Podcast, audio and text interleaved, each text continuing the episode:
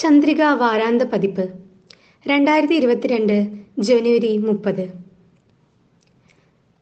കഥ പൊന്നുമ്മ. രചന ജലീൽ ഖാദർ. അവതരണം സജ്ന മോൾ കെ ജെ. പൊന്നുമ്മ.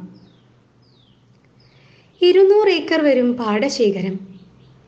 കാളകൾ പശുക്കൾ പോത്ത് ആട് കുതിര സവാരി വണ്ടി കാറുകൾ സാദാ ജീപ്പ് പുറം തുറന്ന ജീപ്പ് എന്നു വേണ്ട എല്ലാം അഭിമാനമാണവർക്ക്. ആലിമരക്കാരുടെ സ്വത്തിനെയും സമ്പത്തിനെയും കുറിച്ച് അന്നാട്ടുകാരും അയൽ നാട്ടുകാരും പുറം നാടുകളിൽ പോയി വീമ്പ് പറയും. ഇതൊക്കെയാണ് പക്ഷേ പുറമേ പറയുകയെങ്കിലും ആളുകൾ മുക്കാലെ മുണ്ടാണിയും കുശുമ്പുകാരാണ്. പലരും രഹസ്യമായി മരക്കാരുടെ ചെയ്തികളെക്കുറിച്ച് കുറ്റം പറയും. കള്ളപ്പണമാണ് റങ്കൂണിലെ ഏതോ സായിപ്പിന്റെ വീട്ടിൽ നിന്ന് അടിച്ചു മാറ്റിയതാണ് എന്നൊക്കെ. പട്ടാളത്തിലായിരുന്നു മരക്കാർ. രണ്ടാം ലോക മഹായുദ്ധത്തിൽ ബ്രിട്ടീഷുകാർ ജപ്പാനെതിരെ യുദ്ധത്തിനായി കൊണ്ടുപോയതാണത്രേ. എത്ര കാലം പട്ടാളത്തിൽ ഉണ്ടായിരുന്നെന്നോ? അതോ പട്ടാ പട്ടാളത്തിൽ തന്നെ ആയിരുന്നുവെന്നോ? ഒന്നിനും കൃത്യമായ കണക്കോ വിവരമോ ഇല്ല. ആളുകൾ അങ്ങനെയാണ്. ചായ ചായപ്പീടികയിൽ ഇരിക്കുമ്പോൾ ഇടയ്ക്ക് രസകരമായത് എന്തെങ്കിലും അയവിറക്കാൻ വേണ്ടേ? അതിലും രസകരമാണ് ആലിമരക്കാരുടെ ഒരു കമഞ്ചിനെ കുറിച്ചുള്ള വിവരണം. മരക്കാരുടെ വീട്ടുപറമ്പിലെ കാച്ചിലിൽ ഒരു വള്ളിയിൽ കിട്ടിയത് നൂറ് കിലോ പൂള. അതിനെക്കുറിച്ച് മരക്കാർ ഒരിക്കൽ പറഞ്ഞത് തന്റെ തുടയുടെ വലിപ്പത്തെ താരതമ്യപ്പെടുത്തിയാണ്. അതാകട്ടെ തുട നഗ്നമാക്കി കാട്ടി. തുണിയില്ലാതെ മരക്കാരുടെ തുട കണ്ടവർ അതിന്റെ വലിപ്പം കണ്ട് അന്തം വിട്ടുപോയത്രേ ഇതിൽ പതിരെത്രയുണ്ടെന്നും എന്നൊന്നും ചോദിച്ചു പോകരുത്.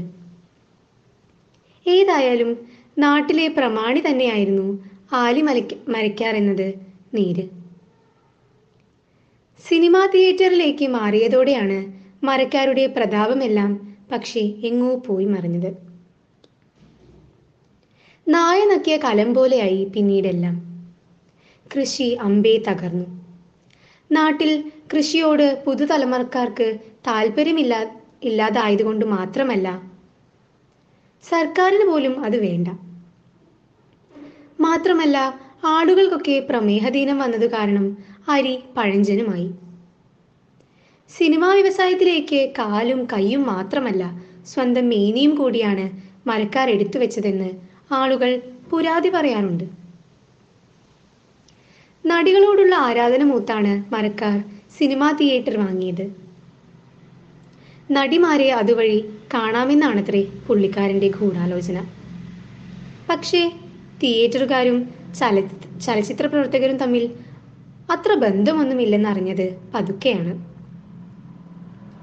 തിയേറ്ററുകൾ ചെറുപ്പുളശ്ശേരിയിലും പള്ളിക്കുളത്തും പൊറ്റച്ചാലുമായി മൂന്ന് നാലെണ്ണം ഉണ്ടായിരുന്നു പണിക്കാർ വൈകുന്നേരം കളക്ഷനുമായി വരുമ്പോൾ ശമ്പളത്തിന് പോലും തികയില്ലെന്നായി ഒടുവിൽ കടം കയറി തറവാട് വിറ്റു. കടം വാങ്ങിയവർ തിരിഞ്ഞു നോക്കിയില്ല. ഹറാമുമായി കൂടിയതാണ് ശാപമായതെന്നാണ് പള്ളിക്ക് പോകുന്ന പലരും പറഞ്ഞത്. മുസ്ലിയാരും അത് ശരിയെന്ന് തലയാട്ടി. ഖുതുബയിൽ കൊള്ളിവെച്ച വാക്കുകളിൽ അത് അദ്ദേഹം പറയുകയും ചെയ്തു. പൊന്നുമ്മയുടെ ഓർമ്മകളിലുള്ളത് പക്ഷേ തുറന്ന ജീപ്പിൽ കൂളിംഗ് ഗ്ലാസുമായി നാട്ടിൽ വന്നിറങ്ങിയ പത്രാസുള്ള മരക്കാരെയാണ്. താനും കൂടെ ഉണ്ടായിരുന്നു. ശരീരം നിറയെ പൊന്നായിരുന്നു എനിക്ക്. പേര് ഐഷു എന്നായിരുന്നെങ്കിലും പൊന്നുമ്മ എന്ന് പെണ്ണുങ്ങളിൽ ആരോ വിളിച്ചതാണ് പ്രശ്നമായത്. അത് പിന്നെ അങ്ങനെ തന്നെ കിടന്നു. പേര് കേട്ട് തറവാട്ടുകാരായിരുന്നു റങ്കൂണിൽ പൊന്നുമ്മയുടേത്. ചുമ വല്ലാതെ കൂടിയിട്ടുണ്ടെന്ന് ജമീല പറഞ്ഞാണ് കേട്ടത്. അല്ലെങ്കിൽ ഇതെല്ലാം ഇനിയും ഓർത്തു കിടന്നിട്ട് എന്തു കാര്യം എന്ന് തോന്നലും പൊന്നുമ്മയുടെ മനസ്സിലൂടെ കടന്നു പോകാതിരുന്നില്ല. എട്ടെണ്ണത്തെ പെറ്റ വയറാണ്. എല്ലാം ആണായി. അതിലൊരു തരി പോലും ഇന്ന് കൂടെയില്ല. എല്ലാരെയും വിദേശ വിദേശത്തേക്ക് പഠിക്കാനും ജോലിക്കുമായി അയച്ചതാണ്. മിക്കവരും അവിടെ തന്നെ കിട്ടി. ജോലിയും മക്കളുമായതോടെ ഉമ്മാനെ പോലും വേണ്ടാതായി. മരക്കാറുള്ള കാലത്ത് പറയും നോക്കിടി. എന്റെ മക്കൾ ഞാൻ റംഗോളിൽ നിന്ന് വന്നിറങ്ങിയതുപോലെ വിമാനത്തിൽ പ്രാക്കുളത്ത് വന്നിറങ്ങുന്നത് നീ കണ്ടോ? അത് കാണാനൊന്നും മൂപ്പർ നിന്നില്ല. അതിനിടയ്ക്ക് എപ്പോഴോ പോയി. ഒരു ചുമയായിരുന്നു ഹേതു. ചോര തുപ്പിയാണ് ആസ്പത്രിക്ക് പോയത്. പിന്നെ വന്നത് പൊതിഞ്ഞു കിട്ടിയും. ജമീല കയ്യാളാണ്. ജമീലയുടെ ജമീലയുടെ ഭർത്താവ് പണ്ട് മരക്കാരുടെ വീട്ടിൽ ജോലിക്ക് നിന്നതായിരുന്നു. കൂലിക്ക് വെച്ചത് മൂത്ത മകൻ ഫൈസൽ കഴിഞ്ഞ കൊല്ലം നാട്ടിൽ വന്നപ്പോഴാണ്. അതിനു മുമ്പ് കുറച്ചു കാലം ദുബായിലായിരുന്നു പൊന്നുമ്മ. പേരമക്കളുമൊത്ത് ചിരിച്ചും കളിച്ചും കഴിയവെയാണ് നാട്ടിൽ കിടന്ന് മരിക്കണമെന്ന തോന്നൽ പൊന്നുമ്മയ്ക്ക് കലശലായത്. മരക്കാരുടെ ജീവിത പരിസരത്ത് അവസാന കാലം ആ ഓർമ്മയുമായി കഴിയണം. മക്കൾക്കൊന്നും ഉമ്മാന്റെ അടുത്ത് നിൽക്കാൻ വയ്യെങ്കിൽ പിന്നെ എന്തിന് ഞാൻ ജീവിക്കണം എന്നാണ് പൊന്നുമ്മ സ്വയം ഇപ്പോൾ ചോദിക്കുന്നത്. ഒരൊറ്റ ആഗ്രഹമേ പക്ഷേ പൊന്നുമ്മയ്ക്ക് ഉണ്ടായിരുന്നുള്ളൂ. മരിക്കുന്നേരം വെള്ളം തരാൻ ഒരു മകനെങ്കിലും അരികെ വേണം. ജമീല വെള്ളം കോരി വന്നതും കണ്ടത് പൊന്നുമ്മയുടെ പ്രാർത്ഥന പോലെ ശ്വാസം നീട്ടി വലിക്കുന്നതാണ്. പടച്ചോനെ പോയോ എന്ന് നീട്ടി വിളിച്ചാണ് ജമീല കുടവുമായി വീണത്. അത് കേട്ട് തൊട്ടടുത്തുള്ള ചിലർ ഓടിയെത്തി. ജമീലയുടെ മകനും ഓടിയെത്തി. ജമീല എണീറ്റ് പൊന്നുമ്മയുടെ കാലുകൾ തിരുമ്മിക്കൊടുത്തു. തലയിലെ തട്ടം നേരെയാക്കി. വെള്ള വസ്ത്രത്തിൽ അവിടെ അവിടെ അഴുക്ക് പുരണ്ടിട്ടുണ്ട്. അടിയിലെ തുണി മാറ്റിയിട്ട് രണ്ടു നാളായി. ദുർഗന്ധമുണ്ട്. ജമീലയുടെ മകൻ പൊന്നുമ്മയുടെ തല താങ്ങി ഇറ്റിറ്റായി വെള്ളം നാവിലേക്ക് പകർന്നു.